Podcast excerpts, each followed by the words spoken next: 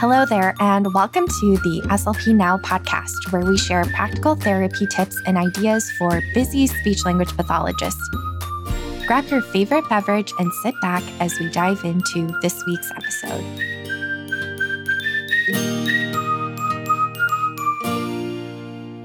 Hey there, it's Marisha, and welcome to the SLP Now podcast. This summer, we are doing a series called Strategies You Can Use, and we picked different goal areas and we're going to do a blitz of three evidence backed strategies that you can use when targeting those specific skills. So these are mostly strategies that have come from the literature and we're just pulling out the ones that are most practical that might help you if you're feeling stuck or just wanting to try some new strategies when targeting some of our most common goals. So, without further ado, let's dive right in. Today's episode is all about narratives, and I've done a lot of research on narrative based therapy over the years. And so I have a lot of different references that I'm pulling together that have really informed how I approach this. So it's a little different than the other episodes, but I hope it'll be jam packed with tons and tons of information that you can use, including those practical strategies to target those goals in therapy. So, first, before we dive into the specific strategies, I think it's helpful to talk about why we even want to teach story grammar in terms of narrative based intervention.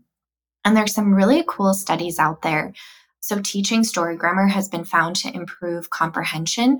And they found this with elementary students who have learning disabilities and even with high school students. So, there's an article by Gurney et al. in 1990 that looks at using this as an approach with high school students who have learning disabilities and how it even improves comprehension of a lecture. So it can really help with that generalization and impact students in the real world, in their context of the classroom and all of that. And by teaching story grammar elements explicitly, it provides children with a framework. And that's why they're able to generalize that. So they have that framework on how to kind of analyze the information and how to make sense of that information that they're taking in, which in turn can help comprehension. And the framework also helps make language learning tasks less demanding, more meaningful, and more authentic. And that comes from Tomasello in 2003. And so, like I said, I'm just mentioning a couple of the citations here, but feel free to check out the show notes for this episode for the full reference list. You can find that at slpnow.com slash 132. So slpnow.com slash 132. And now that we have a little bit of a framework in terms of why we even want to target this, I have a couple of strategies. So I'm going to share four evidence backed strategies that we can use. And then we're going to wrap things up and kind of share what this could look like in terms of a whole unit or in a progression of a session. So the first strategy is to provide visual supports. So Gillam et al. in 2014 had a really nice article in the Language, Speech, and Hearing Services in Schools Journal.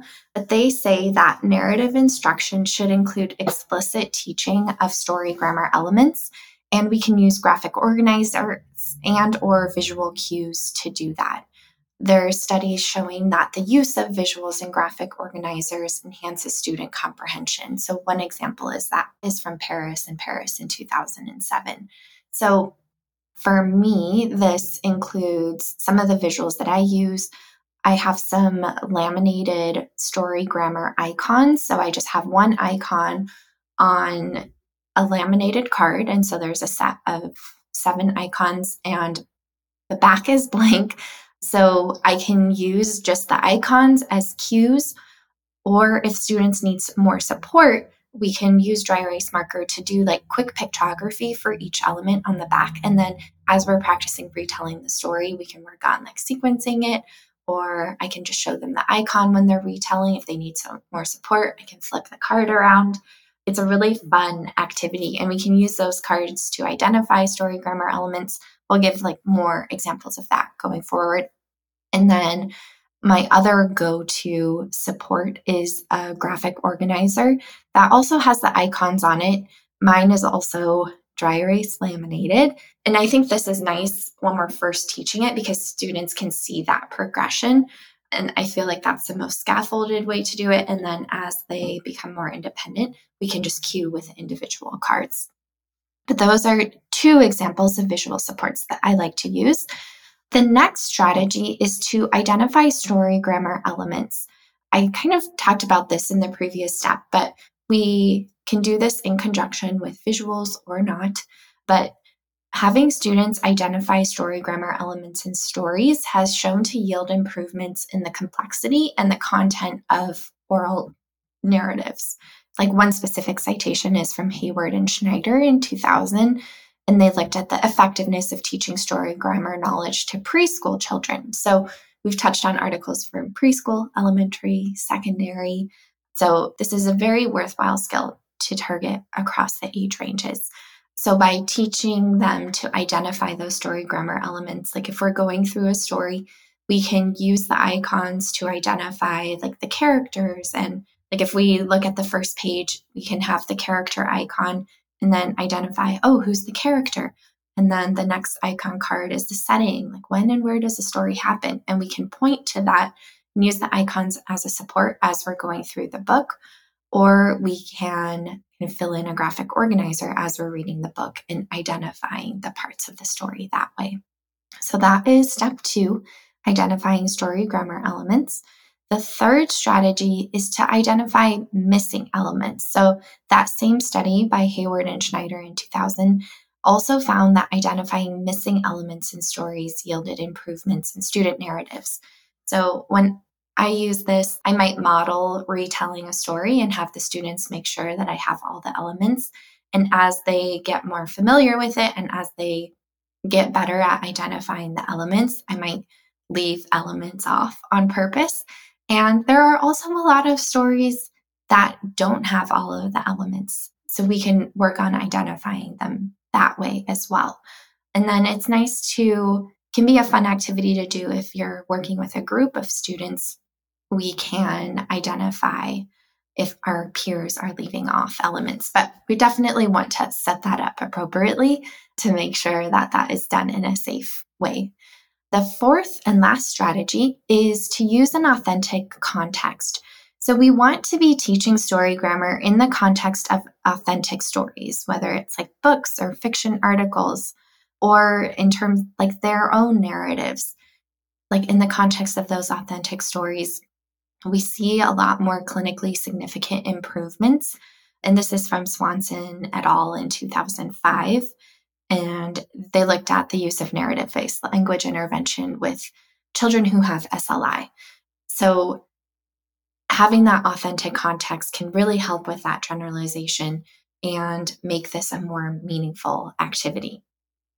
So, just to recap the four strategies really quick one, we want to provide visual supports. The examples that I shared are like the story grammar icon cards with one icon on each card, or a story grammar organizer that has all of the story grammar elements kind of in sequence so that they can view that.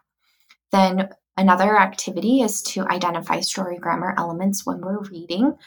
The third strategy is to work on identifying missing elements in stories or retells.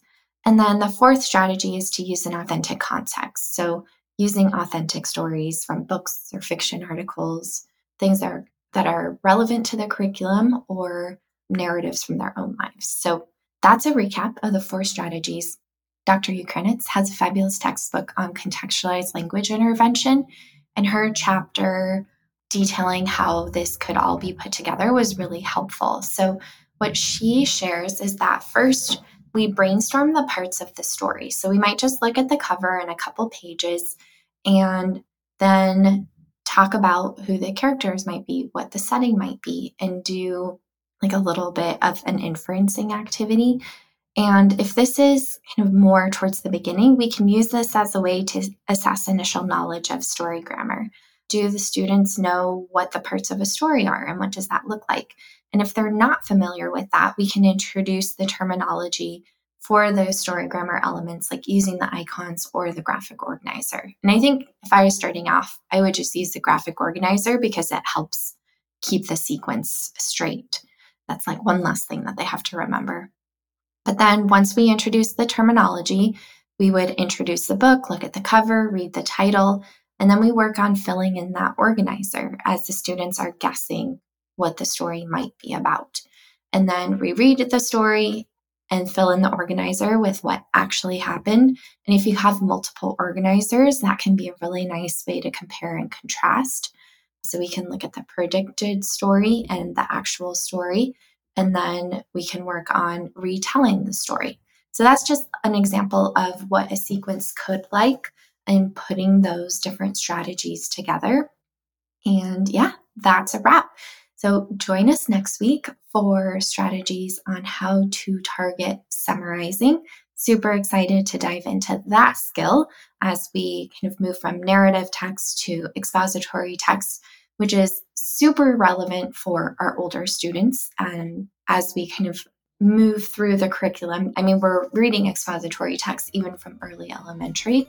If your students are rocking narrative intervention and they've got their story grammar elements down, this is a really, really great area to explore as well. So we'll see you next week. Thanks for listening to the SLP Now podcast. If you enjoyed this episode, please share with your SLP friends. And don't forget to subscribe to the podcast to get the latest episodes sent directly to you. See you next time.